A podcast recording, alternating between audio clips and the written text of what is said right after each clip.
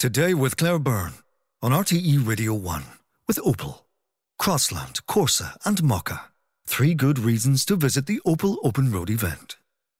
Chief Medical Officer Dr. Tony Holohan has called on young people to make an exceptional sacrifice this Christmas and to limit as much as possible their close contact in the lead up to and over the holidays. This comes as COVID positivity rates among young adults increased sharply in the past week, and new research shows that only half of people with symptoms are isolating. I'm joined now by Liam Fanning, Professor of Immunovirology in the Department of Medicine in UCC, and by Dr. Illona Duffy, GP in Monaghan Town and Medical Director of North East Doc out of hours. Thanks, uh, both of you, very much for joining us this morning. Liam Fanning, just four days to go now until Christmas. What do you make of this call for an exceptional sacrifice from young people? Good morning, Philip. Um, I suppose I'll make a couple of things. One is, I suppose, it, it reflects, I suppose, a socially active and dynamic group who are who are mixing but it also reflects a population of individuals who are largely unaffected by COVID-19 when they get it. Bear in mind that most of these would have received at least one, maybe J&J or two AstraZeneca, and some of them would have received Pfizer. So from that perspective, you know, it's going to be largely uneventful. But actually, what, uh, what I would also say regarding from an immunology perspective, these individuals are actually going to end up with a kind of a hybrid type immunity where they will be very much protected from further infection.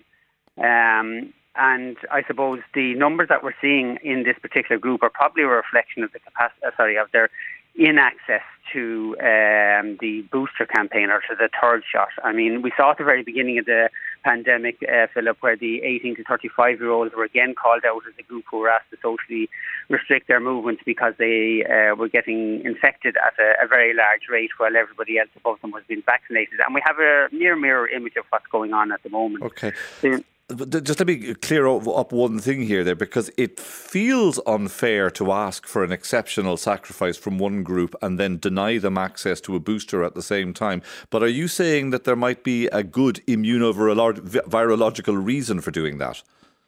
Uh, well, I don't know if that's in the thought processes of the Department of Health uh, respect to from a purely immunological perspective and a virological perspective. Those individuals who've been vaccinated and then end up getting infected, and um, they certainly have very large degrees of protection um, from Omicron. And um, we've seen some of the, uh, the laboratory data coming out to say that they've good protection from um, infection, probably across all variants uh, with respect to COVID 19.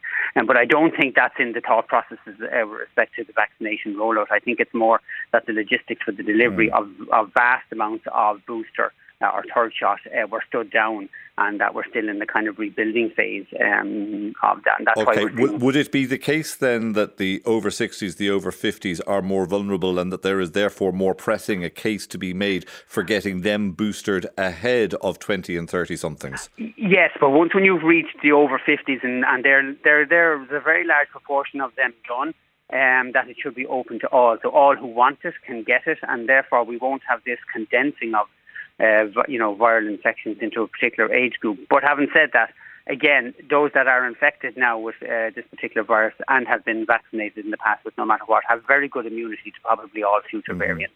From a societal point of view, though, it does send an unfortunate message, doesn't it? Whatever about the immunological reasons for doing it, that the age cohort that by virtue of their economic status and position, end up in these public facing jobs and therefore at greater risk of getting the virus are the very people that were then saying, oh, by the way, you can't get boosted. Yeah, uh, yeah, it's it's uh, it's a puzzle really um, as to you know you know this kind of calling them out. You know, yes, okay, acknowledging that uh, there are more infections in it. But what's interesting, really, I suppose, Philip, is that you know, the numbers actually, the five day moving average, average has actually started to decrease quite a bit uh, over the last couple of two weeks in particular. Um, and we're at odds really with uh, the UK and Denmark, who've had very large numbers of lift off when they had the same prevalence of Omicron that we have had. So there's probably some element of um, national kind of, uh, uh, if, if like immunity quotient kind of interrupting the transmission chain of Omicron um, in Ireland. Not to say that we won't get a lift up in numbers, um, but certainly we're at a little odds with the UK and Denmark, who uh, two weeks after the discovery of Omicron were already in exponential phase. We've had Omicron now here for largely three weeks, or at least detectable at three weeks, um, and we haven't had that lift off in numbers. Not to say that we won't get it. Um, but uh, back to my point, those individuals 19 to 34 who are uh, called out by the CMO will be largely will have largely uneventful um, infections. You know, I'd be more interested in uh, the, you know the CMO drawing attention to the 52% of unvaccinated that are in ICU. Ah, okay, so now we get down to it. This is, to your mind, the cohort that is creating the far greater risk. Correct. So if you look at the numbers, we've roughly floating between 105 and 106 or 7 individuals in, in ICU with COVID-19 and 53% or 50, to say 50% of them are unvaccinated, which rounds about down to 50 numbers. That's 50 ICU beds out of a total of 300 and odd, no, uh, odd beds. I mean, it would be, you know, and the average age of the unvaccinated in ICU is 38 compared to the vaccinated with comorbidities is 66. Now, no 38 year old um, with a vaccine preventable hospitalisation. You know, I mean, the vaccines give us great protection against serious disease, should end up in ICU when this vaccine is freely available. Hello? Oh yeah, dear! Can you hear me? Oh yeah, no, sorry, you just disappeared there briefly oh, yeah, for a sorry. second. So you know, this vaccine is freely available, and we shouldn't end up with 50 beds uh, occupied by unvaccinated individuals. That is the bigger issue as I see it. What um, would you had... do there, though, Liam? Because mandatory vaccination is beset with all kinds of probably even greater problems. No, it is, but I, I, I see no harm. No, no, that that shouldn't be a reason for not having a discussion about how we can kind of uh, reduce the unvaccinated burden on ICU.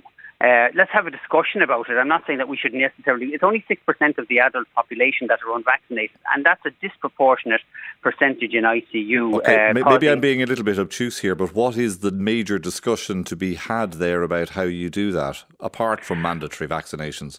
Well, I, I suppose it's a matter like, look, the unvaccinated are not a homogenous group. They're not just one particular uh, type of individual. You know, of the non-born Irish, uh, 84% of the non-born Irish in ICU, uh, sorry, 84% of the non-born Irish are unvaccinated uh, in ICU. So we clearly have um, uh, a non-born Irish population that uh, haven't bought into the value okay, of getting so vaccines. Poor, poor success rates in reaching out to ethnic minorities. Um, but what percentage of those people have taken an ideological position? Do you understand? I, I, I um, oh, I wouldn't have an answer to okay, that, um, Philip. Uh, no, I think you well, need let, behavioural scientists in on that one. Okay, well, and we're going to be talking to one a little bit later on in the programme. Let me bring in Dr. Illona Duffy here. Uh, Illona, it's really important here to highlight that this Amárach research says that, that that suggests that half of people who have symptoms are not isolating, refers to half of all people, not just young people. Does that mirror what you're seeing in your surgery? Unfortunately, Philip, it does. I think uh, it was highlighted, I think, just earlier last week that if you got COVID today, you'd be locked in lockdown, you'd be in isolation for Christmas. And while that was a good message to try telling people that they needed to be really careful, restrict their movements, and maybe limit their contacts in case they met somebody with COVID and therefore got infected themselves, it also highlighted the fact that if you tested positive, therefore if you reported your symptoms, that you would end up with a positive result and therefore um, perhaps not being able to have Christmas dinner okay, with your family so and friends. So are you seeing less people coming forward to you now? Well, I was on call on Sunday in the GP out of hours, and normally um, we would be inundated with calls from people with respiratory type symptoms. And I have to say, it was my quietest session in, in two years. And I do feel that people are holding back. I think what we've also got to remember is that because people are vaccinated, and because also we know with the Omicron uh, variant that symptoms tend to be mild, that people are ignoring mild symptoms. You know, the, the message has always been about the cough, about um, you know temperatures, but we now know that the Omicron variant, especially, seems to present with upper respiratory symptoms. So that is the sniffles, that is the head cold type things, and many people with a head cold will have a mild cough. So I think many people are kind of excusing away the cough and the symptoms mm. by saying it's simply a head cold, and they're not reporting those symptoms, and therefore they're not going okay. for testing. Illona, at the risk of getting you to repeat yourself, then please take us through what the symptoms symptoms that are and should be reportable now? So, number one, if you have any symptoms, do not rely on an antigen test. Arrange to have a PCR test done. The symptoms that you should be concerned about are any cough, and that includes if you're somebody with a history of asthma and just get a flare up or chronic bronchitis, any flare of your existing respiratory disease. If you have upper respiratory symptoms such as sinus congestion, sore throat, or any temperature above 38 degrees, and in children, we're also including those with gastroenteritis, so the vomiting and diarrhea, and conjunctivitis in children as well seems to be one of the presenting signs. So I think the thing is, err on the side of caution. If you have any symptoms, remember this isn't just about you It's about the fact that if you have COVID, you are spreading it to others and you're putting them at risk. And if I have been boosted and have any of those symptoms, or if indeed I have been COVID positive in the course of the last, let's just say, three months, can I afford to disregard those symptoms? I think the the feeling is that if you've had COVID in the last three months, then those symptoms, it's unlikely that you've COVID and we're not testing you. But even if you're boosted and, and, and have had all your vaccines, you've had your three vaccines, you still can meet this, this virus and become infected with it. It's unlikely you're going to become very ill. But the reality of it is there is a possibility that if you're symptomatic, you're going to pass um, the virus on to others close to you. So I think don't ignore the symptoms, get yourself tested, and remember it has to be a PCR test if you're symptomatic. Liam, what would suggestions would you make right now in terms of people's mask wearing? The vast, vast majority of us out and about are reliant on those really rather flimsy surgical masks. Should we be upping our game? Well, look, I suppose you know uh, it's between practicality and actually, you know, uh, what's the best mask? I suppose the the best mask, um, as Dr. Duffy will know, is the FFP3 mask, but like they're not practical from a population perspective. And if you step down, then it's the second level mask, FFP2, uh, which gives more protection from actually um, picking up this okay. infection. But is, even is, a regular is, sorry, mask, just one second, just for the point of view of clarity, is is FFP2 the same as N95? Yeah. Okay. Yeah. Yeah. So, like even a reg- even a normal those surgical masks that we've all seen everybody wear, you know, they will give you, uh, you know, if you are infected and you have a mask, it will drastically cut down on your capacity to transmit that virus for two reasons. One is the little droplets that you expel when you talk when you talk and cough. Uh, get caught uh, in the mask, or the electrostatic kind of uh, interaction between the droplets and the, the mask will actually it'll stay on the mask and it won't pass through it if it's fitted properly. And if you're wearing a mask, I think the, the figures are you're around 40% less likely to pick up an infection by wearing the mask because as you inhale the air through a properly fitting mask, it essentially filters it and the viruses get stuck electrostatically or are absorbed onto the mask. And that's why the mask should be changed frequently and, you know, keep your hands as, as much as possible away from the mask. Look, it kind of goes without saying that none of us should be heading off and doing the 12 pubs of Christmas in the next couple of days. But what should we be doing on Christmas Day? Because frankly, it's unrealistic, really, to expect people to spend six or seven hours in each other's company with all the windows open in the living room. Correct. So, I mean, well, actually, I think the planning needs to start before Christmas Day, maybe even today. You know, do do an antigen test today and do it daily. You know, if you've been out maybe since last Saturday, just have a look around at your social contacts. Are any of them actually isolating or waiting a PCR result? And if they are, then make your own risk assessment with respect to kind of what you do if you've been in direct indirect contact with them. Okay, so, so do you do you mean literally going to the extent, Liam, of dropping a text to people that you were in the company of two, three days ago and say, "How are you feeling?" And I don't mean yeah, emotionally. Uh, I, I, because we know this is a you know a very transmissible virus, be it Delta or Omicron, um, and it's more transmissible in, in, in unventilated or poorly ventilated indoor settings. Just send them a text. You know, everybody well. I'm meeting Granny or I'm meeting someone I you know, and uh, I'd like to know if I have need to be concerned. And do an antigen test daily because remember the antigen tests will pick up when you're more than likely, you know, when you have high amounts of virus, in other words, you have the capacity to transmit on this virus. Okay. So do it today and every day between now and do it Christmas morning before you go out and meet individuals. Um, and as Dr. Duffy said, obviously, if you're symptomatic, well, then you take a different pathway. But, you know, protect others um, by protecting yourself and do frequent antigen testing. That's it. And, you know, give, give, be aware of what your friends are doing, who you're meeting. Ask them, have they done an antigen test?